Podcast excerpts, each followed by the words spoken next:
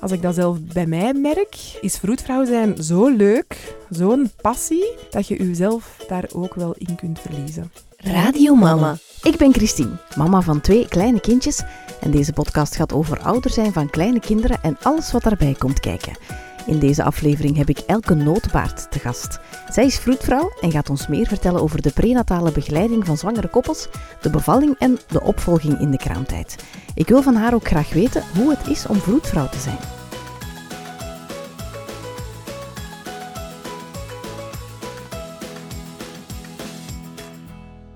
Dag Elke, welkom in de podcast. Hallo, dankjewel voor de uitnodiging. Graag gedaan. Je bent zelfstandig vroedvrouw Ja, en eh, je hebt de vroedvrouwenpraktijk De Wolk opgericht in Boortmeerbeek. dat klopt. Ja, kan je eens vertellen wat jullie daar allemaal doen?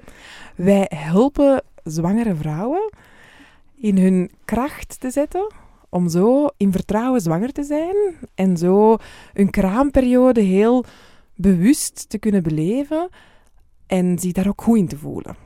Als vrouwen zwanger zijn, merken wij als vroedvrouw dat er toch best wel wat onzekerheden, onzekerheden komen. Ehm, je wordt zwanger, je, ja, die zwangerschapstest doen, in de meeste gevallen is dat een heel fijne ervaring en zijn mensen er aan, het- aan het naar uitkijken. Mhm. Maar op dat moment dat die een test positief is, komen natuurlijk ook al de eerste zorgen opduiken. Oh nee, die een test gaan ze doen. En Ja. de NIP-test en dit en Ja. dat. En Is alles Er wel wordt- in orde? ja. Ja. er wordt van alles gescreend en je wordt ook wel best ongerust gemaakt over een aantal dingen. En als vroedvrouw hebben wij dan de taak vrouwen te laten geloven Mhm. dat ze dat kind op de wereld gaan kunnen zetten. Dat zij dat kunnen. Het vertrouwen geven dat ze krachtig genoeg zijn, dat, dat, dat, dat, wil, dat hun dat gaat lukken. Ja, want je wordt als vrouw, als je zwanger bent, eh, al opgevolgd door meestal de huisarts en sowieso ook een gynaecoloog. Eh, dus je zou je kunnen afvragen, wat is dan de meerwaarde van een vroedvrouw? Hè? Dus dat is onder andere dat. Ja, een vroedvrouw heeft vooral tijd. Ja. Of moet ik het anders zeggen? Meer een tijd, vroedvrouw ja. neemt tijd. Ja. En een consultatie bij een vroedvrouw tijdens de zwangerschap, de eerste prenatale consultatie, duurt al minstens een uur, waar wij jou echt willen leren kennen. Mhm. Dat wij echt willen zien, wat voor iemand ben jij? Om, we gaan ook heel veel vragen stellen, dat eerste contact. We gaan vragen naar de medische voorgeschiedenis, maar we gaan ook vragen, heel bewust, hoe voel jij je? En heel veel vrouwen geven aan, dat is de eerste keer dat iemand vraagt, hoe gaat het met mij? Voor veel mensen ben je gewoon de verpakking van de baby. Ja. En de baby doet het goed en Dus alles het doet het product is de baby. Ja, voilà. En, en dat is gewoon fijn dat er iemand echt gaat, hoe voelde jij je daarbij? Ik stel ook de vraag van, ben je graag zwanger? Ja. En heel veel mensen zijn dan even stil. Oh, nee, ik vind het eigenlijk niet zo leuk. En dat dat Ja. mag ge- gevoeld worden, dat vind ik ook heel belangrijk. ja, dat is al direct iets wat, wat ik heel herkenbaar vind, omdat ik was echt niet zo graag Mhm, zwanger. mhm. En ik had altijd het gevoel van, oh ja, ik mag dat niet zeggen. Want er zijn vrouwen die zo lang proberen en die gaan dat dan ondankbaar vinden. Hè? Maar ja, als je die kwaaltjes hebt, dat, Ja. ja, soms vragen, als mensen het vragen, hoe voelt u? Ja, dan moet het toch niet liegen ook? Nee, hè? dat moet niet Ja. liegen, want een gevoel is een gevoel. En als je een gevoel gaat wegduwen, gaat onderstoppen, dat is net als een bal die je diep in het zwembad wilt duwen. Mhm. En als je die bal diep in het zwembad wilt duwen en je wilt die onderhouden, dan springt die naar omhoog. En Ja. dat is echt wat dat met gevoelens ook is. En alle gevoelens mogen aan de vroedvrouw verteld worden. En ik zeg er ook altijd bij, er zijn geen gênante vragen aan vroedvrouwen. Ja. En dat is ook wel een ijsbreker. En dan komen ook wel de vragen rond allerlei kwaaltjes die ze toch wel best lastig vinden. Is het iets wat elke mama doet? Of zijn er toch ook wel heel veel vrouwen die geen begeleiding van een vroedvrouw Ik vragen. merk dat er een verschuiving geweest is naar als ik in ja, 2003 start, ben ik gestart als vroedvrouw, zagen wij vooral de mensen na de bevalling, in de kraamperiode, en namen Mhm. ze meestal ook pas contact op eens ze pas bevallen waren en naar huis gingen. Nu zien wij de mensen reeds tijdens de zwangerschap en het- Mhm. de laatste twee jaar vroeger en vroeger. Nu krijgen we eigenlijk vaak telefoontjes ik heb een positieve test gedaan. Kan ik bij jullie terecht om bloed te laten nemen? En ja, dat kan. De Ah, vroedvrouw ja. hoort er al van in het begin bij. Ja. En de vroedvrouw ziet dagelijks zwangere vrouwen. Terwijl een huisdokter misschien 10, 15 zwangere cliënten of patiënten heeft op een jaar, zien wij er acht per dag. Ja. Vaak. We proberen de mensen zo vroeg mogelijk te bereiken Mhm. omdat we dan alle info waar ze recht op hebben, dat we Mhm. die echt nog kunnen geven. Ja. Als iemand terechtkomt op 38 weken, ja, dan kunnen we niet meer gaan vertellen. En dan is dat te kort om ze het vertrouwen te geven dat ze het, nog, dat ze het echt wel gaan kunnen. Ja. En als je tijdens de zwangerschap zo om de ja, twee maanden is dat dan, want dat is afwisselend, gynaecoloog, vroedvrouw en zo eventueel. Hè, of, of drie keer voor een echo bij de gynaecoloog, de rest bij de vroedvrouw. Dan maak je een band, je, je bouwt aan een band en je ziet die mensen ook terug na de bevalling. En je kan helemaal inschatten hoe ze reageren, zijn ze veranderd. Want wij, wij begeleiden vrouwen en koppels echt in een verandering. Hè? Van ja, ja, ja. al enkel vrouw zijn, partner van, naar Mhm. Moeder worden. En een Ja. baby die wordt knip geboren. ja maar een moeder Ja. en vader dat moeten worden. Mhm. En ik vind het belangrijk dat vrouwen, en, en, en vaders ook, mannen ook, dat die de tijd krijgen en de tijd nemen die zij nodig hebben om de mama, de papa te worden die zij willen worden. Toen ik mijn eerste kindje, toen die ongeveer een half jaar oud was of zo, Mhm. toen eh, was ik een Netflix-serie aan het volgen, eh Call the Ah, Midwife. fantastisch. Ja, en dat gaat dus over, voor de mensen die het niet kennen, over eh, vroedvrouwen in Londen in de Mhm. jaren 50, 60. En die woonden bij de nonnen. Ja, ja. Vond jij van die serie? Ik, ik heb die serie ook gezien. Mhm. Ik vond die heel waarheidsgetrouw. Ja? En ik, ja, en ik kreeg daar ook een heel warm gevoel van. Ik heb op voorhand even contact opgenomen met jou en Mhm. je had het over het geitenwolle sokken effect. Ja. En ja, ik, ik moest direct aan die serie denken. Dat is een tijd ehm, voor mensen die dachten, er waren zo wat fabels rond vroedvrouwen. Bij vroedvrouwen moet je zeker borstvoeding geven, je moet katoenen luiers gebruiken en ehm, die hebben geitenwolle sokken aan. Ja. En dat klopt helemaal niet. En dikwijls als mensen aanbellen in de praktijk en ik doe de deur open, zeggen ze, oh, je ziet er normaal uit. ja. ja. Is een jong en blond. en dat beeld, dat alternatieve, die thuisbevallingen... Ik doe bijvoorbeeld geen bevallingen zelf. Ja. Wij spitsen ons ehm, toe op de prenatale voorbereiding en de postnatale zorg. Ja, maar, maar niet de bevalling zelf. Nee, maar als die mevrouw die voor mij zit, die zwangere, als die Mhm. zegt van, kijk, ik denk over een thuisbevalling, dan vind ik het wel mijn plicht om ze door te sturen naar een collega-vroedvrouw die wel thuisbevallingen doet. Ja. Want dat vind ik een belangrijke, dat de vrouw de bevalling heeft die zij graag wilt. En als wij geen thuisbevallingen doen, wil ik haar ook niet sturen, doe dat niet. Nee. Mhm.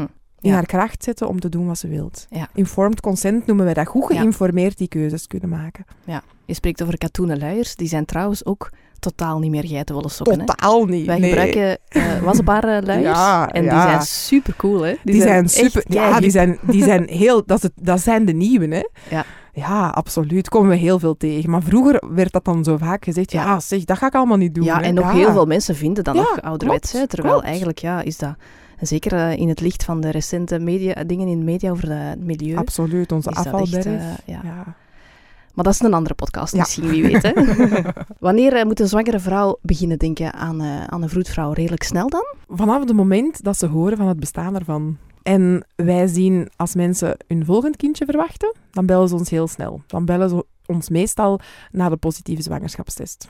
Dikwijls als ze ons ontdekken, dan vragen ze, ja, wanneer kunnen we een afspraak maken? En dan zeggen wij dus, ja, best gewoon zo snel mogelijk. En dan vragen veel mensen, ik wil een afspraak maken voor mijn opvolging na de bevalling. Mhm. Want dan zijn ze nog in de overtuiging, dat gaat voor achteraf zijn. Mhm. Maar als we, als we dan kennis maken en we leggen uit waarvoor ze allemaal bij ons terecht kunnen, Mhm. Dan denk ik, ja, oh ja, oh, voorbereiding, zwangerschapscursus. En Ja. als we dat dan een beetje uitleggen hoe dat, in zijn werk gaat, dan zijn ze overtuigd en dan schrijven ze zich in. Ja, maar het kan ook wel. Ze kunnen ook wel kiezen om enkel na de bevalling Ja, opgevolgd te worden. dat kan ook. eigenlijk volledige... Als iemand zegt, het is mijn derde kind, ik ben nog van alles op de hoogte, ik wil, eh, ik wil alleen maar die postnatale zorg, prima, dat is oké. Iedereen heeft de informatie gehad en kiezen ze voor al enkel opvolging nadien. Dat is helemaal oké. Komt er iemand bij ons een zwangerschapscursus volgen, maar wil die niet opgevolgd worden door de vroedvrouw? Ja, Mhm. dat kan ook. Ja. Of heeft een andere vroedvrouw die niet die dat aanbod geeft van prenatale voorbereiding. Ja. Het vrij erin zijn. Niks mocht, moet. Wij bieden aan en jonge ouders kiezen, Kiezen eruit zelf, ja. wat bij hun past. Denk je dat het belangrijk is dat ze op voorhand heel goed geïnformeerd zijn? Want eh, ik persoonlijk, ik had zoiets van, "Ah, er is zoveel info, het is Mhm. een beetje te veel. Ik ga wel zien wat er gebeurt. Ja. En ik ga zien wat dat ze mij aanbieden, wat dat er bij mij past, afhankelijk van het moment. Mhm. Wij zien dat een deel van de mensen inderdaad dat denkt. Ik moet, of nog zelfs sterker, ik moet niks weten. Ik zie wel wat er op mij afkomt. Mhm. Maar we zien ook meer en meer mensen die hun bevalling als traumatisch ervaren. En als ze dan voorbereid zijn, zien we dat ze handvaten hebben. Als er bepaalde uitdagingen komen, Om dan kunnen ze daar gaan, beter mee omgaan. Mhm. Ook, ehm, wij zetten in op voorbereiding arbeid, de weeën, wanneer moet ik vertrekken naar het ziekenhuis. En ouders voelen zich gewoon gerust. Mhm. Onze cursus wil het niet ongerust maken. En ga ook kijken wat die mensen, wat de groep nodig heeft. Ja. En we gaan ook dubbel checken, wat weet jij al? Ja. Want heel veel vrouwen hebben zich ingelezen ook. Wat Ja. weet je al? Wat wil jij weten? Waar wil jij het totaal niet over hebben? Dat vinden we ook belangrijk. We hebben een vaste kapstok Mhm. en we hangen daaraan wat ze willen weten. Ja.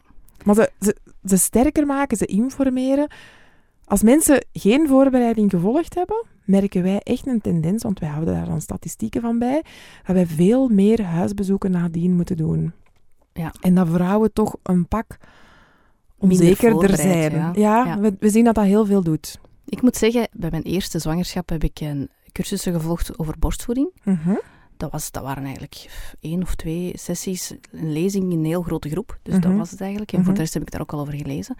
Maar ehm, zo eh, qua ademhalingstechnieken en zo, om, het, om de weeën op te vangen, Ja. had ik zoiets van, pff, ik zie wel.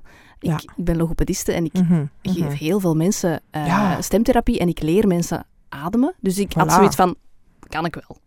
En hoe liep het? Ik moet toch zeggen ja, dat ik op het moment van die, van die hevige pijn wel echt een beetje hulpeloos was. Ja. Zowel ik als mijn partner. Ja. En daarom vinden wij net die partner die meekomt naar die prenatale voorbereiding heel belangrijk. Ja. En de eerste avond van de zwangerschapscursus, een hele aantal mannen zit daarbij van... Ik zeg, ja, wie moest er meekomen? ja, dan moeten ze allemaal lachen. Ja. Dan moeten ze allemaal lachen. Allemaal gegeneerd. Ja, en achteraf zijn het net die mannen dat tegen hun vrienden vertellen hey, dat moeten we echt gaan doen, zo'n zwangerschapscursus. Wij zitten daar ook niet in gro- groep te puffen en dergelijke. Het is niet stoer of zo. Nee. Ze, ze willen, ze Nee. willen het daarom Nee. misschien niet doen, maar eigenlijk... En ik ben er nog altijd niet uit. En sommige zwangere vriendinnen kunnen mij daarvoor doodbliksemen. maar ik ben er nog altijd niet uit wat ik het moeilijkste vind. Ik ben al bij heel veel bevallingen geweest. En ook bij geboortes van kinderen van, van moeders, toekomstige moeders, die mij heel dierbaar zijn. Mijn zus, vriendinnen. Mhm. En ik weet nog niet wat ik het moeilijkste vind. Zelf bevallen of iemand begeleiden dat je zo graag ziet. Ja. En denk als partner om die pijn te zien bij iemand dat je zo graag hebt, dat is echt niet evident. En, die hulpeloos van, Ja, wat moet en ik daar hier niks aan doen? kunnen Ja. doen. En die toch het vertrouwen geven van, jij kunt dat. Ja. En voor sommige vrouwen moet de partner heel veel meedoen en Ja. meeademen, rug masseren. En voor sommige vrouwen moet hij er gewoon zijn. Ja. En die zegt dan, ja, ik ben hier gewoon, oké, ik ga nu even een koffie halen uit een automaat. En dan is er ineens complete ontreddering of paniek. Ja. Nee, nee, niet weggaan. Dus Ja.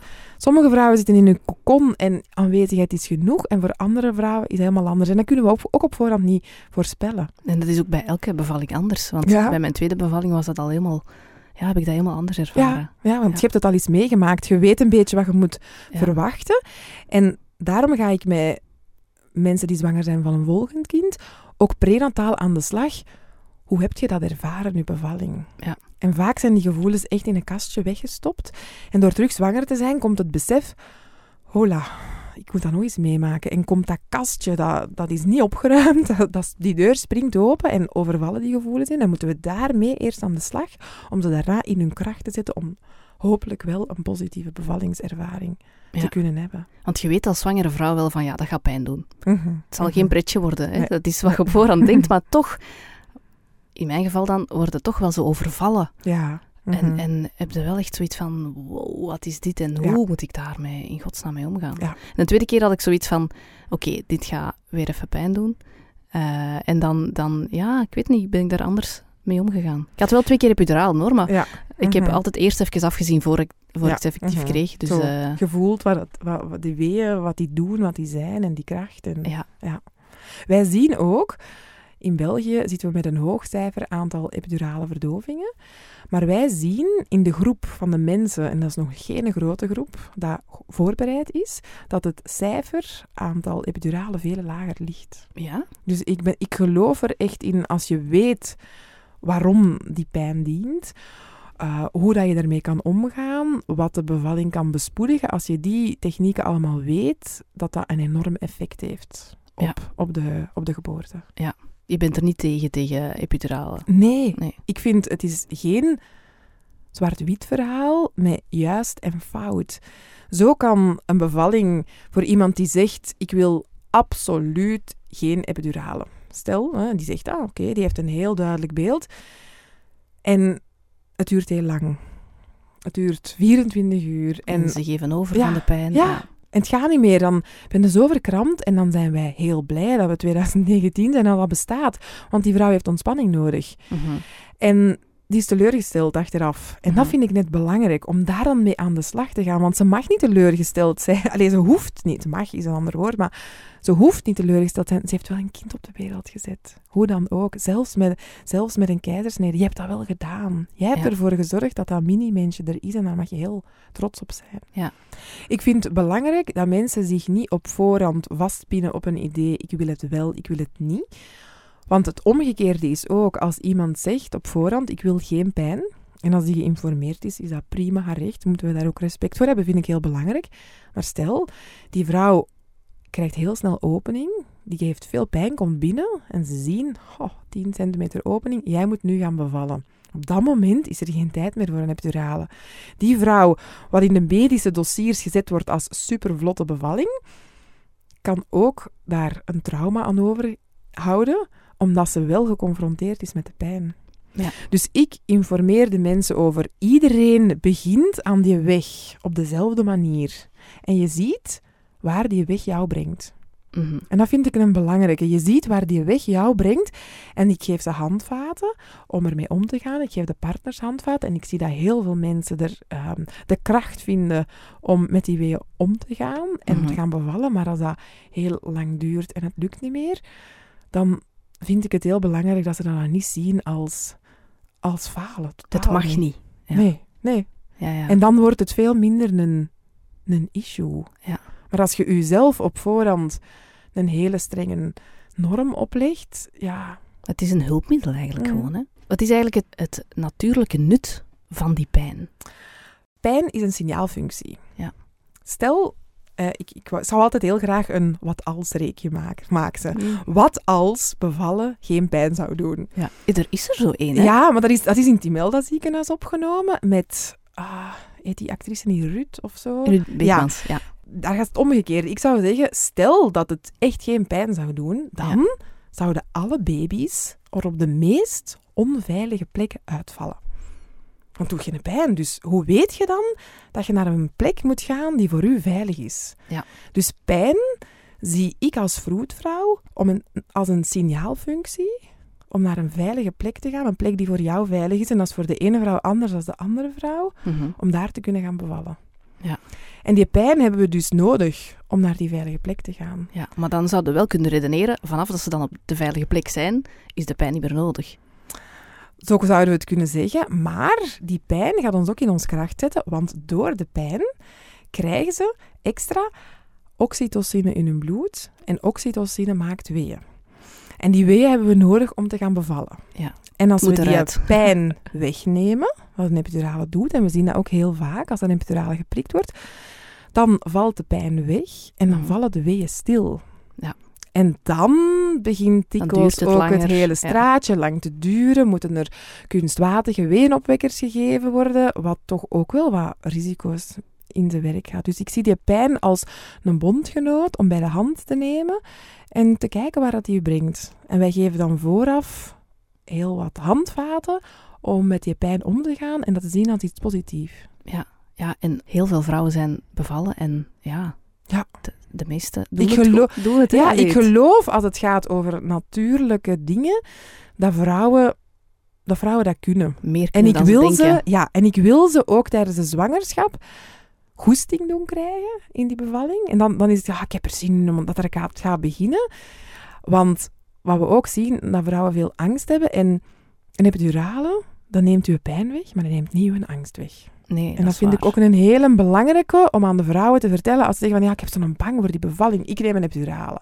Dan zeg ik, ja, oké, maar een epidurale neemt uw pijn weg, maar niet uw angst. En waar Ja. zit die angst voor? En dan gaan we verder in gesprek om te zoeken waar dat die angsten zijn. En gaan we dan handvaten zoeken om daar ook mee om te gaan. Ja, dat denk ik ook wel, dat angst geen goede reden is Ja. voor een epidurale. Ja, klopt. Ja, dat was bij mij, bij mij was het eerder zo van, ja, het doet gewoon te veel pijn, punt. Mhm, Ik, kan, mhm. ik kan het niet volhouden. Ja, Ik had op ja. voorhand niet gezegd van, ik wil het sowieso, maar ik had Ja. zoiets van, ik ga zien op het moment ook, ook het, eh, hoe Ja. ik mij voel. En wat dan achteraf het belangrijkste is, is hoe dat jij daar als vrouw bij voelt bij die bevalling. En voelde jij je daar goed bij? En was dat voor u een goede ervaring? Dan is dat oké. Ja. En welke weg dat die vrouwen ook kiezen als ze geïnformeerd zijn, als het maar een goed gevoel is dat ze eraan overhouden. Dat denk ik dat belangrijk is. Maar veel mensen laten zich ook wel bang maken, denk ik. Mhm. Voor beide kanten, hè. Mhm. Eh, door, enerzijds door verhalen van vrouwen die zeggen, oh, dat is de vreselijkste pijn die ik ooit heb gehad. Mhm. En anderzijds door vrouwen die misschien zeggen van, ah, epidurale kan heel gevaarlijk zijn. Hè, dus Ja. het kan in beide Dus het is, richtingen het is werken. belangrijk dat vrouwen voorbereid worden en in hun individuele situatie ook, van Ja. hoe hun lichaam daarop reageert. Ik vraag er ook altijd, als je pijn hebt, hoe reageer je daarop? Hoe ga je daarmee om? Ehm, wat werkt er voor jou? En ja, wat heb je graag, wat heb je niet graag, dat je dan kan ontdekken. Een eerste eh, keer zwanger zijn, Mhm. ik denk dat de meest gestelde vraag dan toch wel is van, eh, hoe herken ik mijn weeën? Ja. Wat is een wee? Ja. Hoe voelt dat? Mhm, mhm. Ik, ben, ik heb zelf drie kinderen en ja, ik heb uiteraard drie keer weeën gehad en ik vind dat nog altijd heel moeilijk om te omschrijven. Ik zeg altijd, weeën zijn samentrekkingen van de baarmoeder die als doel opening, ontsluiting krijgen zijn. Ja. Weeën die doen ook niet over heel uw buikpijn, maar het is vooral het... Ik laat het altijd graag zien, hè? dus in een podcast is dat wel moeilijk. Ja, dat moet het goed omschrijven. Dus uw, baarmoeder ziet er eigenlijk een beetje uit als een ballon. En dat onderste teutje daaraan, Mhm. dat is uw baarmoederhals. En die is normaal gezien 3, 4 centimeter lang. En die moet helemaal korter worden. Ja. En doordat er op die baarmoeder een druk komt, Mhm. wordt het kinderhoofdje mee naar beneden geduwd en gaat die baarmoederhals opgenomen worden in het baarmoederlichaam. En die rek op de baarmoederhals, dat is de pijn van de weeën ook mee. Dus heel die baarmoeder wordt hard en die rekt die baarmoederhals open. Op dat moment. Mhm. Soms wordt er wel eens beschreven van, ja, je moet je mond kweten, je hart gaan opentrekken en dan voelde zo'n trek daarop en zo voelt het. Maar ik vond dat niet echt te vergelijken, zo van die dingen. Maar om dat moment dan de ontspanning... Ik ben eens even aan het proberen. Ondertussen. Ik moet zeggen, ik, het, eh, ik kan het niet echt vergelijken met mijn nee. En het is die baarmoeder spant op, dat gaat naar een plafond, dat blijft daar even hangen en dan daalt dat terug. Ja, dat is wel iets heel typisch. Hè? Ja. Dat, dat heb ik zelf Ja. ook gevoeld. Eh, Echt, eh, dat komt op, heel heftig Ja. en het gaat terug weg. En dat is het voordeel van weeën, van baringspijn. Dat is geen chronische pijn. En als je voldoende technieken hebt om daarmee om te gaan, handvaten hebt, is het ook altijd maar één minuut. En is het de kunst. Wat de kunst is, is om te kunnen ontspannen tijdens pijn. Dat is kei moeilijk, hè? Absoluut. Als je pijn hebt, ik, ja. ik ben vroedvrouw en ik moet veel bloednames nemen. Ik moet veel bloednames doen. Mhm. Maar ik, als ze bij mij moeten bloed nemen, daar ben ik geen held in. En als die dan komen met hun naald, dan trek ik mij al samen, schouders Verkrampt, omhoog, ja. verkrampen. En dan voelt dat veel intenser. Stel, ik, ik, ver- ik zeg ook altijd tegen vrouwen, oefen al eens. Oefen al eens met pijnmomenten, geen weeën natuurlijk, maar tijdens de zwangerschap. Bijvoorbeeld, hè, je, je stoot je teen daar ergens tegen. Wat is een normale reactie? Beginnen rondspringen. Auw, auw, auw. Ja. Alles opspannen. En Ja. als je op dat moment kunt zeggen, oké, ik laat mijn schouders hangen, ik zucht eens diep, ik doe een paar keer diepe buikademhaling, dan voelt dat veel minder scherp. Ja. En het gaat ontspanning tijdens de arbeid en al die technieken en die handvaten dat we meegeven, dat neemt niet de pijn weg. Want ik herinner mij nog heel goed een gesprek met mijn zus als die bevallen is. Ja, pijn doet het wel. Hè. Ik dacht allemaal, als ik maar goed ontspan, dan komen al die endorfines en heb ik geen pijn. Nee, het zijn gewoon afleiders. Hè. En dat is ook Ja, zo. je kunt er beter mee Ja. omgaan. Ja. Ja. En diezelfde zus die vroeg aan mij als ik bevallen was van mijn eerste Elke, zegt nu eens eerlijk, hoeveel pijn doet dat? En ik zei, ja, ik was nog maar drie uur bevallen. begint er nooit aan. Dat is gewoon niet te doen. En mijn moeder die zei, Leelke, dat zeg je nu toch niet? Zeg, ja, ze wou het eerlijk weten. Ja, ja, ja. En uiteindelijk, allee, achteraf zegt je dan, ja, dan heeft uw lichaam natuurlijk de endorfines aangemaakt. En endorfines zijn een morfineachtige stof die ervoor zorgen dat alles een beetje afgevlakt wordt, maar dat je ook gemakkelijk relaties kunt aangaan met die nieuwe baby. Ja. En dat je ook een heel aantal dingen vergeet. Ja. En daarom begint je nog eens terug. En het gevolg ligt in uw armen dan. Ja, En voilà. dan beseft je van, Ja. oké, Mhm. ja. En op die moment, als ik dan tijdens de zwangerschap zeg, tijdens die week, ik zeg dat gaat heel intens zijn, maar denk eens na dan, waarom ben ik hier aan begonnen? Ik denk dat niemand, allee, of zelden, er gedacht wordt, ik wil dat nog eens meemaken, een bevalling. Je bent eraan begonnen voor die baby dat dan in je armen ligt. En voor, daarvoor begint je daar Ja. nog eens misschien ook opnieuw aan. De natuur zorgt er ook voor dat je dat inderdaad zo wat, Ja. wat minimaliseert Ja. of zo. Ja. Want ik, ik herinner mij dat ik ook tegen mensen heb gezegd van ja, het is echt de ergste pijn die ik ooit heb gehad in mijn leven. En toch, ik zou het zo opnieuw doen. Nu, Mhm. hier, hier en nu. Omdat was het gewoon zo waard. Ja, ja. Dat is ook waarom dat ik zeg van... Zoals mijn, mijn, mijn andere zus moest gaan bevallen, ik dacht, ah, moet hij dat nu meemaken? Ik zal ik het wel voor haar doen, omdat ik zo precies zoiets had. Natuurlijk is dat totaal de verkeerde visie.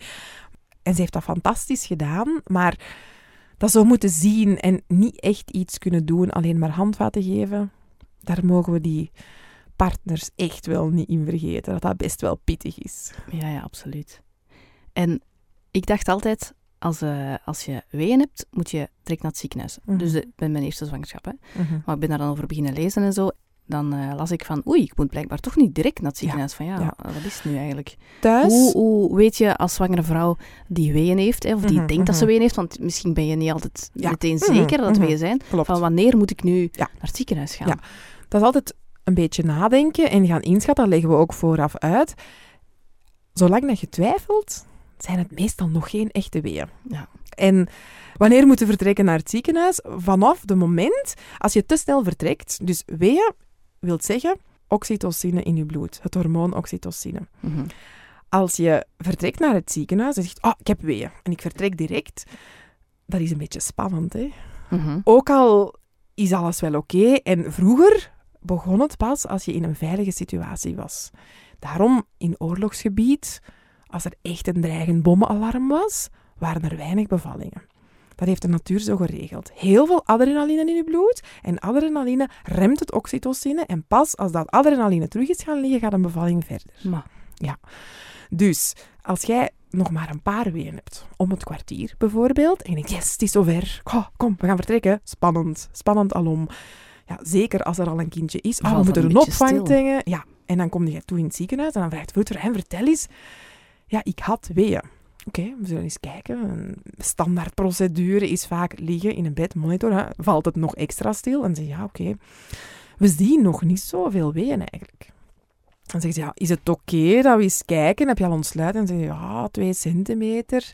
En hups. Ja, in het beste geval sturen ze je gewoon naar huis. En dat is een beetje balen, want je denkt, het is begonnen, moet ik nu terug naar huis? Maar eigenlijk is dat een hele slimme vroedvrouw die op dat moment u naar Ja. huis stuurt.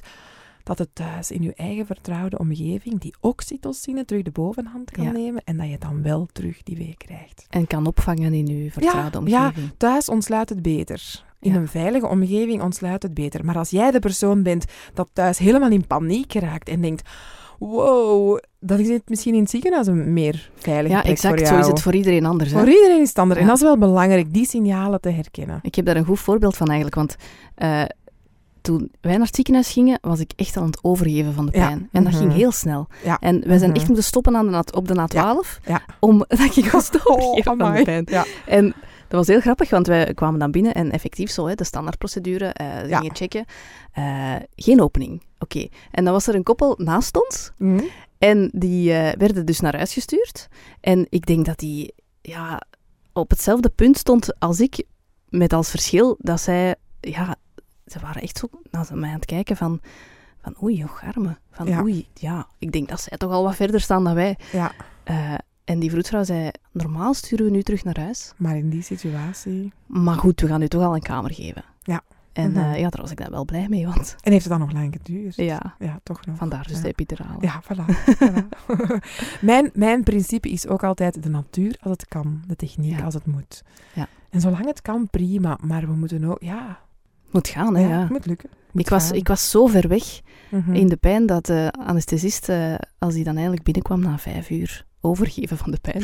Amai. Dat die zei, die zei proficiat. Oh. En in mijn hoofd had ik echt zoiets van, proficiat! Ongepast! Proficiat zegt. Achteraf, dat is mij zo allemaal helemaal ontgaan eigenlijk. Ja, ja, ja, ja. Wel grap, achteraf gezien is dat heel grappig Mhm. eigenlijk. Hè? Maar goed, ik heb het overleefd. Hè? Voilà. het, is, eh, het, is, het, Mhm. is, het is allemaal gelukt. Hoe kan je je weeën best opvangen? Als je dan zo thuis zit Mhm. en die weeën doen al wel redelijk veel pijn, maar ze komen nog niet regelmatig. Mhm. Wat kun je dan best doen om ze, om ze op te vangen? Een aantal tips die ik vrouwen geef is, blijf in beweging. Ja. Want als uw bekken in beweging is en die begint direct mee te bewegen, dan dans je een beetje, is uw bekken flexibeler en gaat het kinderhoofdje ook gemakkelijker indalen. Dus dat Mhm. wel tip 1, blijf in beweging. Dan, blijf verticaal. Want de zwaartekracht werkt ook mee.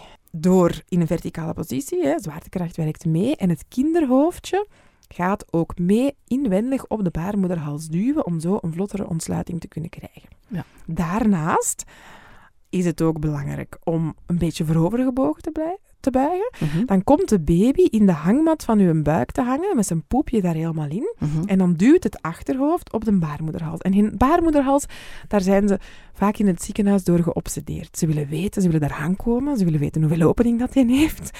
En als die babyhoofd daarop duwt en jij bent in beweging, duwt dat, dat letterlijk mee open. Ja. En dan kunnen ontspannen tijdens die wee. Dus die wee komt daar aan en dat is zo als in een golf. Als je zwemt in de zee en je zwemt gewoon rechtdoor, dan word je helemaal overspoeld. Mhm. En als je voortgaat in die wenen en je krampt je vast aan je bed, dan word je overspoeld. Maar als je weet, oké, ik pak mijn ademhaling, ik zucht eens diep, en dan ik laat mijn schouders hangen, ik focus mij op mijn ademhaling. Ik zeg altijd tegen de partner, leg ook uw hand op uw, op, op uw vrouw, haar schouders, dan voelt u echt veel meer ontspannen. En Mhm. mee die beweging wat sturen, dat is echt een gouden recept. In bad gaan, is dat iets wat helpt? In bad gaan helpt, maar niet te snel. Want bad werkt fantastisch, maar als jij al op in het begin van je arbeid in bad gaat, je hebt nog iets nodig op dat laatste moment. En als je dan uit dat bad komt en die laatste fase moet nog komen, is het lastig. Ja. Wij, wij verdelen een arbeid, dus we hebben arbeid, dat zijn de weeën, dat is opening krijgen, en dan heb je de bevalling. En we verdelen dat in drie grote fases. De voorbereidende fase, waar je Mhm. meestal nog best thuis bent. Mhm. Dan de actieve fase, waarin dat je actief wee gaat opvangen. In die voorbereidende fase zeggen vrouwen vaak, yes, het is zover. Ja, maar ze zijn dan nog niet regelmatig of Nee, zo. Ja. nee, voorbereidend meestal thuis. In die actieve fase ben je actief weer aan het opvangen, ben je aan het ademen. En dan komt er het laatste stuk. En ik heb dat gewoon genoemd de ik kan niet meer fase. Mhm.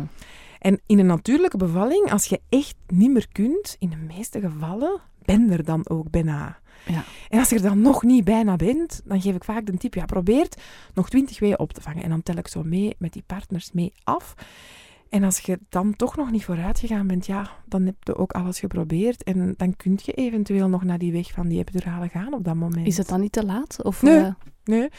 Je kunt een epidurale krijgen tot het moment dat ehm, het plaats van... Als je kunt inschatten dat de baby niet gaat geboren worden voordat het plaats van de epidurale werkt. Dat wordt meestal... Dat, was, dat is zo'n een, een, een fabel dat verteld wordt. Ja, het is te laat. Ja, als het echt te laat is, dan weten dat je binnen het kwartier normaal gezien gaat bevallen. Ah ja, oké. Ik dacht dat het met het aantal eh, centimeter Nee. ontsluiting te maken had. Maar dat is dus Nee. vanaf dat je een bepaald centimeter voorbij bent, kan het niet meer. Dat klopt nee, dus niet. dat klopt niet. Nee, en ook pind u niet vast op die centimeters. Want bijvoorbeeld iemand, een vrouw met haar tweede kind, zit in de ik kan niet meer fase. En ze gaan die ontsluiting meten, wat misschien niet echt nodig is, maar ze doen het. En ze zeggen 5 centimeter. En jij zit in je ik kan niet meer fase. Je weet, oh, 5, 5 centimeter, nog 5, aan deze tempo. En je vraagt hoe lang gaat dat nog duren. Eigenlijk kan daar geen antwoord op gegeven worden.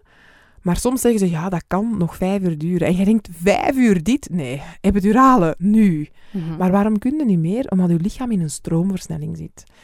En zo zien wij dat sommige vrouwen van 5 naar 10 centimeter, want dat is waar we moeten komen, 10 centimeter, volledige ontsluiting, op een kwartier. En daarom doet dat dan op die moment je lichaam dat zegt, even Ja, voortmaken Ja, nu. ja, het is dat. Ja. Ik vergelijk bevallen met een topprestatie leveren. Ja, dat is op zijn minst wat je kunt zeggen, en, vind en ik. zo, ja, ik vertel zo altijd het verhaal van een belangrijke loopwedstrijd, dat je niet meedoet, dat je zegt ik loop elke, elke week mijn toerken van vijf kilometer en ik schrijf me in voor de 10 miles. En ik, als ik mijn eigen bevalling zo kan vergelijken, ik heb ook ooit eens meegedaan met de 10 miles, ik vind dat een enorm verschil. En als je kunt, en als mensen dan zeggen, ja, maar ik ben helemaal niet sportief, dan denk ik, ik zeg maar, in, in iets vastbijten, in je werk, ervoor gaan, dat, als je dat kunt, dan in een je bepaalde flow zitten zo. Ja, ja. Ja, dat, dat verhaal, ehm, we hebben altijd afgesproken met mijn zus en ik, we gaan meedoen met de 10 miles. Maar we gaan elke week zeker drie keer trainen. Maar hoe gaat dat met kinderen? Je traint niet, hè. We bleven gewoon met onze wekelijkse vijf kilometer. Maar we waren ingeschreven. We dachten, ja, kom aan, we gaan dat gewoon doen, hè. Mhm. Dus wij naar Antwerpen, eh, met een partner, met een man, die liep ook mee. Die is braaf naast mij blijven lopen als ondersteuning. Dus ook zoals bij de bevalling. En die eerste vijf kilometer, daar ben je gewoon aan denkt het. Dan zeiden we tegen elkaar, ook mijn zus en ik, dat gaat goed, hè? Deze kunnen we. Ah, Deze kunnen we. Ja, tuurlijk, dat gaat. En er zijn ook zoveel mensen die op hebben. Maar dan, nou, die zeven kilometer, dat is al twee kilometer meer als je gewoon bent. Bah, dat is balen. En dan moet je zo iemand vinden. En door, doordat mijn man dan naast mij liep en zei, kom aan, we kunnen dat. Door al die mensen dat daar mee eh, zijn, door die muziek, worden we opgepept. En lukt Ja. dat wel. En dan denkt je, we zijn er bijna. Maar dan moet in Antwerpen, heb ik meegedaan, die konijnenpijp komen. Bah, afschuwelijk. Ik kon echt niet meer. Maar in die konijnenpijp, iedereen begint daar zo te klappen. En daar is echt zo'n applaus. En naast mij liep zo'n brandweerman in uitrusting. En ik dacht, als die hier al nog aan het lopen is, ja, kom aan, volhouden. En mijn man daarbij. En je begint echt ook te ademen. Echt zo van 1, 2, 3 en in je lopen. Een bepaalde focus Ja. dat je krijgt plots. Ja, het is dat. En dan ga je over die een eindstreep en dan zit je zo vol endorfines en die heb je ook na een bevalling. En je bent daar zo echt high van. En je ziet foto's van, van mij als ik die loopwedstrijd gedaan heb. Dat ziet er dezelfde gelaatsuitdrukking uit als mijn bevalling. De runner's high is eigenlijk ook Ja. echt... De laatste loodjes wegen het zwaarst. Ja, dat is ook zo. En dan die ontlading achteraf. Ja, Maar iedereen kan bevallen, hè? Ja, Hè, je zegt van, eh, op dat moment Ja. denkt je van, ik kan het ook, maar ja, Ja. het moet ook wel, hè? ja. Het kind moet eruit, hè? Zijn jullie als vroedvrouw erbij in het ziekenhuis? Wij bij de Bollek niet. Wat doe ik eigenlijk als vroedvrouw? Ik doe prenatale consultaties, prenatale voorbereidingen, prenatale cursussen, maar dan ook huisbezoeken en nadien ook consultaties van bevallen vrouwen bij ons in de praktijk. Dus ik bereid ze voor dat ze het samen met hun partner kunnen in het ziekenhuis. Ja. Stel dat het koppel zegt, ah, wij willen gaan voor een thuisbevalling, verwijs ik ze door naar de juiste collega's waar we mee samenwerken. Ja. Sommige ziekenhuizen laten het ook niet toe, hè? Ja, dat? ja, dat klopt. Ten- bij, ons in de, bij ons in de buurt mogen we er wel bij zijn, maar dat is eigenlijk een soort doula-functie. Coaching erbij, Coaching. En wat er ook bij komt, wij kunnen daar dan niks voor aanrekenen. We kunnen dat dan doen als vriendendienst. Maar als je elke maand zo twintig bevallingen hebt en je zit uren erbij, ja, dat kun je natuurlijk... Nee, natuurlijk Hoe, hoe. Nee, leuk nee, en hoe fijn dat het ook is, dat nee, kun dat je niet blijven niet, volhouden. Maar er zijn wel vroedvrouwen die hun wachtsystem hebben voor de bevallingen, die dat dan wel doen. Ja. En dat vind ik wel belangrijk Knap, dan door, ja. te door te verwijzen. Ja, Ja. oké. Maar dat is voor mij, met mijn gezin, ook gewoon Nee, te zwaar, niet, niet te combineren op die Nee. manier. En ik ben er ook echt van overtuigd dat je natuurlijk kan bevallen in het ziekenhuis. En in het ziekenhuis werken natuurlijk ook vroedvrouwen die je Ja, ondersteunen ja, en, absoluut. Ja. en fantastisch ondersteunen zelfs. Ja. Hè? We hebben het nu vooral gehad over de eh, voorbereiding, Mhm. maar jullie zijn er ook nadien, hè? Ja. Wat doen jullie dan nog na de bevalling? Vanaf het moment dat mensen ehm, bevallen zijn, bellen ze ons op, Mhm. ben bevallen. En dan plannen wij hun nazorg in dat de overgang van thuis naar het ziekenhuis dat dat naadloos verloopt. Sommige mensen blijven het klassiek verblijf, wat tegenwoordig nog maar twee à drie dagen is bij ons in de regio. Kort, hè? Ja. En andere vrouwen kiezen er bewust voor om nog sneller naar huis te gaan. Ja. Ook weer al persoonlijke keuze. Jij bent waar jij graag Ja, wilt zijn en afhankelijk van hoe, het, hoe de geboorte is gegaan klopt. en hoe, het na- kindje zich eh, Na een keizersnede kan je niet na, na een dag naar huis natuurlijk. Dat is een, dat is een operatie, een zware Ja, operatie. Of misschien ook een, een, eerste, een eerste kindje waarbij dat je toch nog veel Tuurlijk. hulp nodig hebt. En en het wel fijn vindt om te weten van hier is dag en nacht iemand. Ja, om absoluut. te helpen. Wat bij ons belangrijk is, is dus naadloze overgang. En wij starten vaak al op de dag van thuiskomst. En bij een eerste kindje is dat wel een fijne. Ja. Dus rond twee uur na het middageten ga je naar huis. En als je dan weet, oh, rond vier, vijf uur komt die vroedvrouw al. Want in het ziekenhuis is alles georganiseerd. Je hebt je belletje, je hebt maar te duwen. Ja. Ik zeg altijd, hier heb je niet meer je belletje, maar Nee. je hebt wel je telefoon. Ja. En wij zijn 7 op 7 te bereiken, 24 uur op 24 voor de dringende gevallen. Maar ook gewoon voor de vragen. En vroedvrouwenzorg moet heel laagdrempelig zijn, vinden we belangrijk. Ja. Dus we komen tot en met de vijfde dag na de bevalling dagelijks. En wat doen jullie dan als jullie langskomen? De Zo'n- baby wegen, bijvoorbeeld? dat wordt zo inderdaad vaak gezegd, het is de baby wegen, maar de technische handelingen, dat is misschien maar 5% van mijn job. Een eerste huisbezoek gaat, begint al met van, hoe is de bevalling gegaan? En hoe heb je dat echt ervaren? En hoe was dat voor u? Voor de Mhm. partner ook, want meestal zijn die wel thuis. En hoe gaat het nu? Hoe is een opstart geweest? Dus even een schetsing maken van hoe is het gegaan. Uiteraard hoort daar een medische controle bij, van moeder en baby. Maar we gaan Mhm. ook de bloeddruk nemen, de baarmoeder controleren en dan heel veel advies geven op alle vraagjes die gaan komen. Borstvoedingsbegeleiding, maar Ja. ook mensen die flesvoeding geven, daar het gepaste advies in geven. Mensen maken vaak een lijstje met allemaal vraagjes en de ene heeft heel veel vragen, de andere heeft geen vragen. En dan vind ik het ook belangrijk om dan proactief info te gaan geven, dat iedereen zegt, ah ja, oké, ik had precies geen vragen, maar ik heb toch wel heel, heel wat info gegeven. Ja. En ook al gaat alles goed, plannen wij op regelmatige basis nog huisbezoeken in. Ja, Info om te over... controleren. Ja, en en gewoon ook om weer al in de kracht te zitten. Hoe voelde jij je? Voelde jij niet alleen? Want ik vind dat je dat wel vaak leest. Je bent thuis. Je vriendinnen die zijn aan het werk. Veel, allee, toen ik bevallen was, mijn ouders die werkten ook nog. En je zit daar maar alleen. En daarnaast gaan we die bevallen vrouwen ook in contact brengen. Gisteren hebben we onze mama baby babbel gehad. Dat hebben we in- een koffiebar. Mhm. Dat is dan met eh, tien mama's die een babytje hebben. En we praten over een, een onderwerp. Wij zien dat die verbinding dat dan nodig is. Ja. Babymassage, een mama-baby fitklas, mama-baby yoga, mama-baby babbel. Dus we hebben allemaal zo groepsmomenten om ze echt te kunnen Ja. Ja, samenbrengen. En dat Ja, het kan eenzaam zijn Ja, hè, als ja, nieuwbakken ja. mama. Absoluut, Ja, dat absoluut. heb ik ook wel ervaren. Ja. Je bent als vroedvrouw toch zo echt een steunpilaar, hè? ja dat is waar. Ja. Dat is waar. Ik Mhm. herinner mij, ehm, de, e- na mijn eerste bevalling hadden wij eh, een kindje dat heel veel huilde. Die bleek Mhm. achteraf eh, een nierbekinfectie te hebben. Dus die was Ja, eigenlijk aan het huilen van de pijn, dat wist Ja. toen nog niet.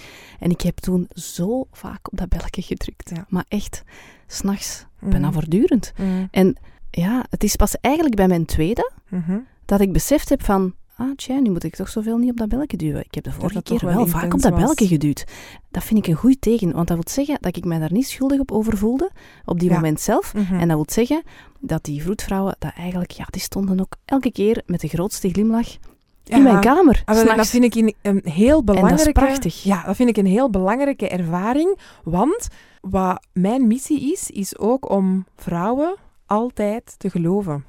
Als zij zeggen, mijn baby huilt veel, is het niet aan ons om dat weg te wimpelen. Om te zeggen, ja, dat is normaal. Om daarop verder te gaan. Want vrouwen komen niet voor hun plezier in de wachtzaal van een dokter zitten als hun kind niks heeft. Dat wil zeggen dat ze ongerust zijn. En dan moeten we te weten komen van waar die ongerustheid is. En ja, ik her- ik herinner mij ook nog een les in mijn eerste jaar vroedkunde dat er een prof zei, een zwangere vrouw moet je altijd geloven. Ja.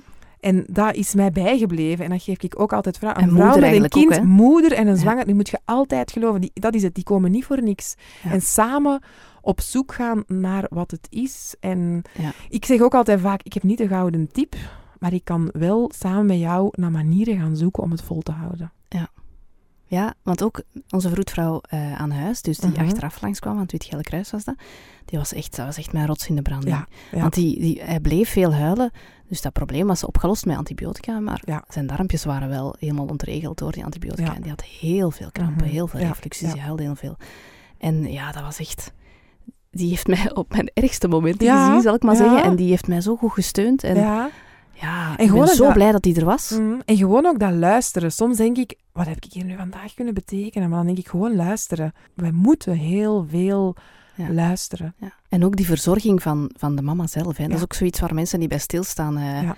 dat niet alleen de baby moet verzorgd worden, maar ook de moeder. Hè? Nee, en dat is juist En- het verschil tussen een vroedvrouw en kind en gezin. Ja. Kind en gezin gaat eerder naar de baby kijken, terwijl een vroedvrouw komt echt voor de, voor de mama. Ja, die vraagt ook van, hoe voelt? Ja, En dat zijn dan soms van die vragen, heb ik toen ervaren van...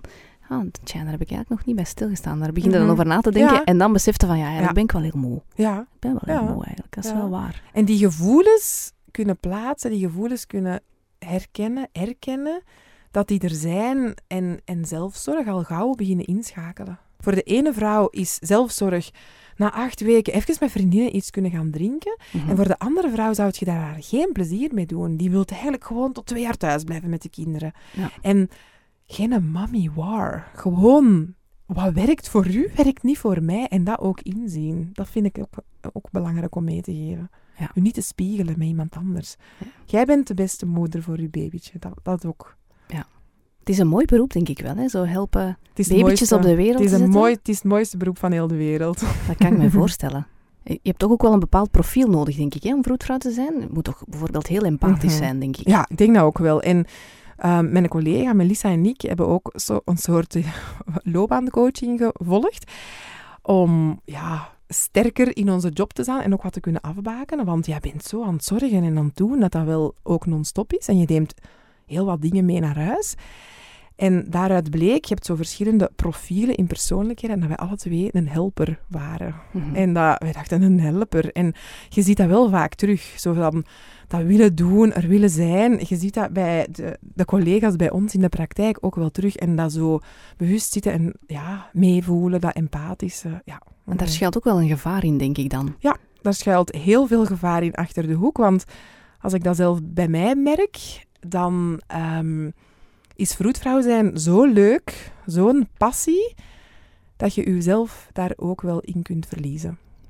Er is toch zo'n een, eh, een uitspraak dat als je in het vliegtuig zit, dat je eerst je eigen zuurstofmasker moet opzetten Ja. vooraleer dat je dat van je kind opzet. Ja, ja. En dus dat wil eigenlijk zeggen dat je jezelf goed moet verzorgen Ja. Eh, om goed voor je kind te kunnen zorgen. Ja. Hè? Maar dat geldt eigenlijk voor zorg in het algemeen, denk ik. Hè? ja, goed ja. voor jezelf zorgen om eh, voor een ander te kunnen zorgen. Ja. En als je dan uit het oog verliest om voor Mhm. jezelf te zorgen, dat Ja. het wel een beetje... Ja, ik heb dat zelf ook ervaren. Ik dacht, dat gaat mij nooit overkomen. Maar vorig jaar in mei was ik precies uitgezorgd. Mhm. Even. Allemaal te veel. En mijn kinderen gaven dat ook aan. Van ja, mama, als er iemand belt, dan zet jij uw zachte vroedvrouwenstem op. Alles gaat. Heel de wereld verdwijnt en jij bent er voor die mensen. Maar wanneer bent je er nog voor ons? En ik was jaren precies alleen maar vroedvrouw geweest. Hard gewerkt, een praktijk uit de grond gestampt. eh, zo gezocht voor wachten en dergelijke. En wij waren... Ik was aan het werken om dat allemaal georganiseerd te krijgen, maar toch heeft het tekort aan zelfzorg mij ingehaald. Een Mhm. slag in mijn gezicht gegeven om ja, toch weer even bewust erbij stil te staan van hé, ik moet voor mezelf zorgen. Want jullie zijn 24 op 24 bereikbaar. Via Ja. welke kanalen dan allemaal? Ehm, wij hebben bewust gekozen om dat enkel telefonisch te doen. Ja. Want eh, in het begin merkten we, ja, die laagdrempeligheid zorgt ervoor dat je op den duur WhatsAppjes krijgt, sms'jes, Facebook, Messenger, Instagram, op allerlei verschillende kanalen. En, En, je kunt momenten niet- van de ja, dag waarschijnlijk. En je nacht. kunt dat niet blijven volgen. En dat zijn dus allemaal, bij mij is dat, dat zijn allemaal loepjes in je hoofd dat opengaan. En ja, ik moet reageren, ik moet reageren. Maar we hebben er op een bepaald moment zo een beetje, zal ik nou maar zeggen, een regel gemaakt van kijk, als je ons nodig hebt, je kunt altijd bellen. En je stoort niet. En als het op dat moment stoort, nemen we niet op. Jij spreekt een boodschap in en wij bellen terug zodra dat kan. Ja. Wij zijn nu met zeven vroedvrouwen bij de bolk. En wij doen om de beurt de wacht. En de wacht, wat wil dat zeggen? Wij zijn zeven dagen lang telefonisch, zeven op zeven bereikbaar. Maar dan ook wel zes weken niet. En Ja. die, zeven, allee, die zeven dagen die zijn heel intens. Maar het fijne is ook, die vroedvrouw kan in alle dossiers, we brieven door. Zoals ik had er straks ook een nazorg. Dat ik dacht, ah, die mevrouw kan toch wel in het weekend eens even gaan bellen. Ik brief met een collega, dat heb ik gezegd, dat staat ook in het dossier. Maar ik kon vanaf vijf uur mijn telefoon gewoon uitzetten. Ja. En dat is een mindswitch dat je moet maken, want je denkt, ik moet dat hier doen. Maar we hebben een team en dat is zo fijn aan een groepspraktijk. En ik denk dat dat voor de mama's ook leuker is. Want ik, Ja. ik weet dat ik mij ook schuldig voelde als ik een Ja. sms stuurde aan mijn vroedvrouw. Dat ik dacht, het is zondag, laat je gerust. Ja. Ja. Maar je wilt dat, Maar je het is wel nodig, gerust, hè? ja. Ja. Het is wel nodig dat er iemand is. Dus mensen moeten Sommige mensen die zouden niet durven bellen. En die mensen, maar anderen bellen dan voor, voor minder dingen. Ja. Maar als er iemand van wacht is, is dat ook gewoon wel een geruststelling. Oh, Ja, dan het weet is iemand van de het is wolk. oké als ik. Het is oké, Ja, ja, het is geen probleem. Dat is fijn, ja. ja. Ja. En is dat een regel die je hebt ingevoerd nadat het eh, moeilijk ging? Die was er al. Dus ik was, ik was alles al aan het organiseren Mhm. om te kunnen zelfzorg kunnen, te kunnen nemen. Een beetje ik te had- laat dan ja. eigenlijk. En ik had ook in augustus al een maand gepland. Ik had gezegd, oude, ik ga ouderschapsverlof nemen. En iedereen, nou, kan dat dan als zelfstandige? Ze gaan natuurlijk, want je kunt kiezen. Ja. Maar dat heeft mij ingehaald. Dat heeft mij echt ingehaald. En ja, ik ben daar, ik ben daar open over geweest. Ik heb gezegd, het is te veel geweest. En dat heeft heel veel begrip getoond. Ja. En als er nu één iemand is dat begrip hebt, dan zijn het toch ook wel moeders voor elkaar, denk ik dan. Hè? Dat is zo, ja. En is er zo'n bepaald moment geweest waarvan dat je zoiets had van, ja, het is te veel? Of, of, Ja, is, dat, of, ja. of is dat zo geleidelijk aangegroeid? Dat is een beetje geleidelijk aan gegroeid. En ik ben dan zelf zo wel ook wat extra coaching gaan zoeken. Mhm. En wat praktische tips gekregen. En ik ging al zo zonder gsm op vakantie. Ik vertrok op vakantie, ik had geen gsm, ik had geen contact. Echt gewoon thuis gelaten. thuis gelaten. Ja, Dat is wel knap, vind ik. omdat dat mijn werk is. En de, de psycholoog waar ik toen ging, die zei, ik hou nogal van uitdagingen. En die zei, ja Elke, ik daag u uit, de vakantie begint als jij de deur van uw auto toetrekt. En ik dacht, oh, normaal gezien werk ik dus, als we naar Oostenrijk gingen skiën, duizend kilometer, eh, alles inhalen en mails afwerken en doen. En ze zei, als je dat nu niet doet. Ik zeg, ja, eigenlijk, de wereld gaat niet vergaan. Oké. Maar in dat jaar dat ik dat dus al deed, ging ik wel veel weg. Maar was, het, was ik niet thuis, was Elke niet thuis, was de mama niet thuis. En uw huis bezoeken, dat is nog begrensd. Hè, want je weet, ik heb er zoveel. Maar wanneer dat ik stopte met telefoneren, stopte met dingen opzoeken voor mensen, daar wisten mijn man en mijn kinderen gewoon niet meer wanneer dat, dat zou stoppen. Het stopte gewoon Nee, niet. het stopte gewoon niet. En weggaan was een vlucht. En ik kon niet meer... Mijn praktijk is ook thuis. Dus ik vond zo... Ja, mijn collega's zijn hier. Ehm, ik werk hier. Allee, ik heb daar al zo lang. Als ze een vraag hebben, moeten ze bij mij terecht kunnen. Ik vond dat dat moest. Niet dat zij dat verwachten, maar ik vond dat dat moest. Ze waren gedaan met werken. Om tien uur ging zo... En alles goed verlopen. Zo, zo allemaal dat... Niet, niet als controle, maar, maar gewoon van... Ja, het beste willen voor, ons, voor onze mama's. En op een bepaalde ochtend ben ik gewoon wakker geworden en heb ik tegen mijn man gezegd, ga niet meer, het is te veel. Ik, ik wil het niet meer. En dan hebben mijn collega's, fantastisch team bij ons bij de Volk, hebben die ook gezegd van, kijk, het is oké, neem maar wat gas terug. En iedereen was ingewerkt en dat was ook net na de periode dat twee collega's ongeveer tegelijkertijd mama zijn geworden, afwezig zijn geweest. Mhm. Dat wij allemaal een extra tandje hebben moeten bijsteken. En op het moment dat zij terugkwamen, dan is bij mij die eh, periode gekomen. Ja. Ik heb zo niet met een dekentje in de zetel gelegen. Hè. Dat niet. Ik heb het net op tijd opgemerkt, maar ik ben gewoon terug, terug mama kunnen worden. Terug Elke kunnen worden. En als mensen vroegen, ah, wie ben je? Ja, ik ben Elke, ik ben vroedvrouw. Dat was het eerste wat ik zei. En nu zeg ik, ja, ik ben, ik ben getrouwd. Ik heb drie kinderen. En ik ben ook vroedvrouw. Ja. En wat heb je daar dan voor moeten doen om, om jezelf daar zo in terug te vinden? Dus je bent even gestopt met Ja, werken dan? vertragen. Ehm, de natuur in. eh, uitstaan. Ik heb, ik heb heel wat boeken gelezen, podcasts beluisterd. Ehm, ik heb een boek gelezen, Nooit meer te druk. Zo, Ja. Ik doe daar dus sinds die een boek had, een tip gekregen ehm, van een oudertraining dat ik meevolgde als, als mama. Mhm. Nooit meer te druk. En druk doen, dat is, druk zijn, dat is eigenlijk maar iets doen. En als mensen vragen, en hoe is druk zeker? Het begin, ik, ik herken het. Ja, het is druk, druk, druk, druk. Druk, druk, druk. Ik Zo'n zeg beetje dat- een hype, hè? Ja. We hebben het allemaal druk. Ja, En eigenlijk zeg dat- stiekem zeggen we dat ook zo Ja. graag. Zo, want het Ik is zeg druk. dat sindsdien niet meer. Ja. En hoe is goed? En dan ver, verschieten de mensen. En het is nog altijd, want ja, vroedvrouwenzorg is ook, je begeleid, ik, ik begeleid iets minder mensen, Mhm. maar ik vind, die, ik vind dat wel belangrijk. Je bouwt een band op en ik ga daarna. Nu zijn er toevallig drie van de mensen die ik opgevolgd samen bevallen. Dan is dan weer even wat intenser. Maar dat is ook zo leuk. En ik krijg er zo heel veel energie van. Ik was om vijf uur nog op huisbezoek. Mama bij een derde kindje. En Het ging moeilijk, die baby had krampen en veel lucht in de buik. En ik had zo wat andere houdingen kunnen geven. En die, mam, die baby, als ik vertrokken, lag zo echt heel rustig te drinken. En die mama was zo ontspannen. En ik zeg, deze beeld ga ik meenemen. Want Ja. daar, Daarvoor doet je het. daar word ik ook gelukkig van. En ik, ik, werd, ik was zo opgejaagd. Ik had ook echt lichamelijke symptomen daarvan. En ik heb dat nu niet meer. Ik ben er Symptomen zoals? Kan je een ja, paar voorbeelden gespannen, geven? snel ademen, Mhm. altijd over de Hyperventileren. gaan, hyperventileren, ah, voelen. En dat ik dacht, ik dacht, dat gaat mij nooit overkomen. Nooit. Ja. En ik ben gewoon echt er recht ingetuimeld. Echt recht in. En ik zei nog tegen mijn man, allee, allee schat, waarom, waarom heb jij niet ingegrepen? En die zei, Mhm. als elke notenbaard achter het stuur zit, dan kun je dat stuur niet overnemen. En dat is zo. Als Je ik moet iets het zelf beseffen. als ik iets in mijn hoofd heb, als ik iets wil doen, dan ga ik er gewoon voor. En dan denk ik, ja, deze moeten we doen. Hè. We hebben gisteren elkaar voor de eerste keer een bericht gestuurd. en zit hier en al, hier zit ik hier wat nagels. Hè. Geweldig Dat vind zo ik dat. weer, ja, dat is, en dat is, dat is enorm, die flexibiliteit. Er zit geen rem op, ja. Nee. Dat is het Nee. gevaar. Ja. En ik heb mijn rem leren kennen. Ja. En dit... Ik ben blij dat je hem nu niet hebt gebruikt voor mij. Maar nu kan ik die rem opzoeken als ik zeg van, ah, ik keek daar gewoon ook heel hard naar uit. En als het te veel moeten wordt, ik sta Ja. normaal gezien op met de glimlach, ik ga werken met de glimlach en dat was niet meer. Ik kon zo in mijn hoofd zitten denken van, ah ja, ik heb het ook moeilijk. Hè? Allee, al dat ver- allee. En dat was niet oké. En dat vertragen, ik ben nu veel minder s'avonds aan het werk. Ik doe eigenlijk geen vaste avondconsultatie niet meer. Mhm. Ik geef bij onze opfriscursussen geen vast traject niet meer. Ehm, ondersteuning vooral aan de collega's. En ik ben ook niet meer om de zoveel weken mee in de wacht. Ik doe dat nog wel, Mhm. omdat ik wil voelen wat iedereen voelt. Ja.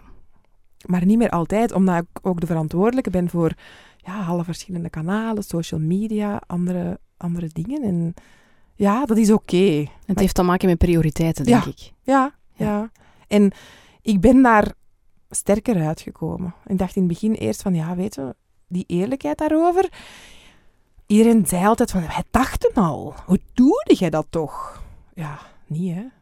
Wij Ja, maakten met de collega's hashtags. Hashtag, ik slaap minder. Hoe doe jij dat toch? Ja. Ik slaap minder. En ja, Je doet het wel op automatische piloot, Ja, maar dat wil niet ja. zeggen dat je er niks aan Ja. overhoudt En natuurlijk. voordat je het weet dan, ja, rijden met uw auto ergens tegen. En ik heb echt nog op tijd kunnen ingrijpen. En op het moment dat ik het heb ingezien, heeft mijn man ook mij nog eens met de feiten op de neus gedrukt. Van ja, maar je bent de vroedvrouw, je bent hier in ons huis, maar je bent er niet. Want je weet gewoon niet wat er verteld was. Ik, ik wist niet wat mijn kinderen mij vertelden. Hè. Ik wist dat gewoon niet meer. En nu heb ik dat wel. En gelukkig is uw gezin, uw familie, die laten u ook niet in de steek. Nee, nee. Ik had die in de steek gelaten. Je mocht fouten maken. Maar ja. Nu ben ik er terug en geniet ik daar ook weer al van. van ja, Hoe oud zijn ze, kinderen?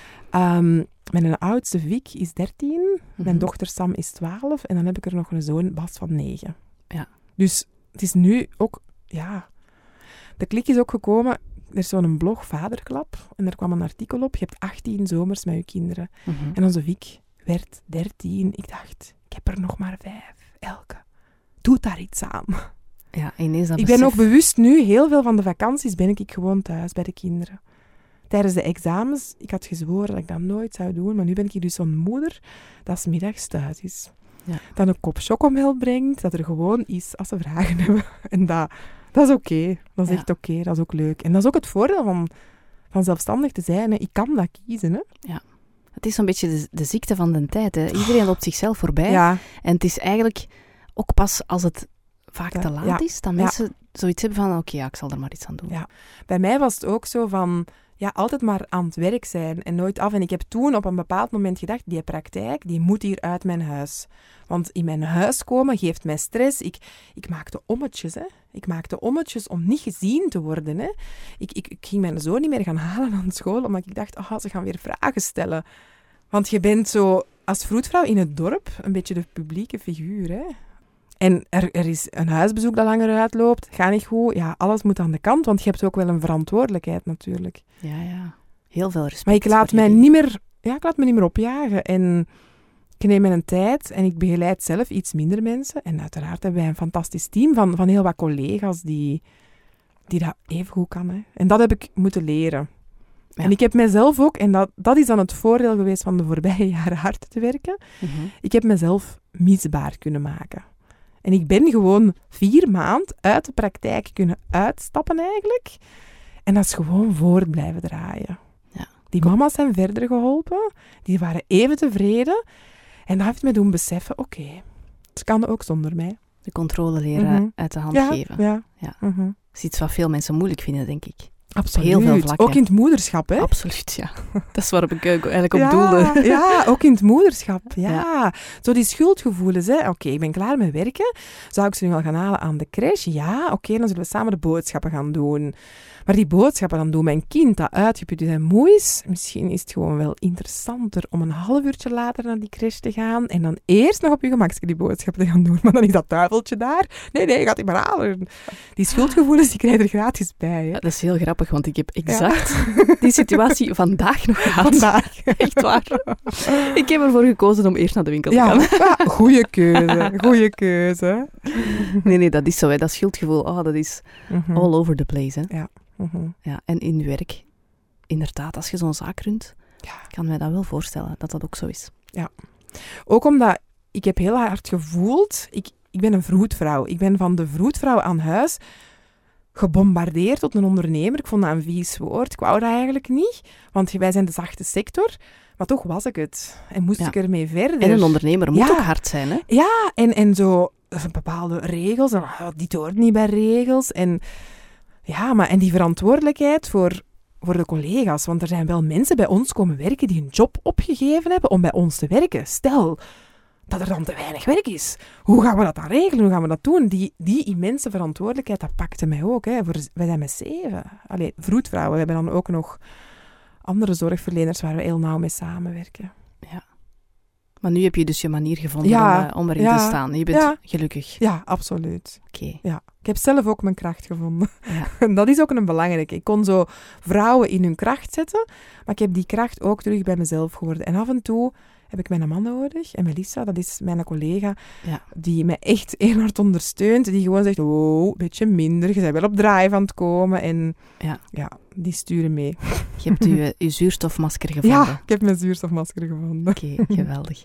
Bedankt om je verhaal te delen, Graag om langs te gedaan. komen. Waar kunnen mensen meer eh, informatie vinden over, eh, over eh, jullie praktijk? Ehm, op de website www.vroedvrouwenpraktijkdebolk.be Wonen ze nu in een totale andere regio en zoeken ze een vroedvrouw, kunnen ze gewoon terecht op www.vroedvrouwen.be. Wij zijn ook op Instagram, de wolk underscore vroedvrouw. En we, hebben ook, we zitten ook op Facebook.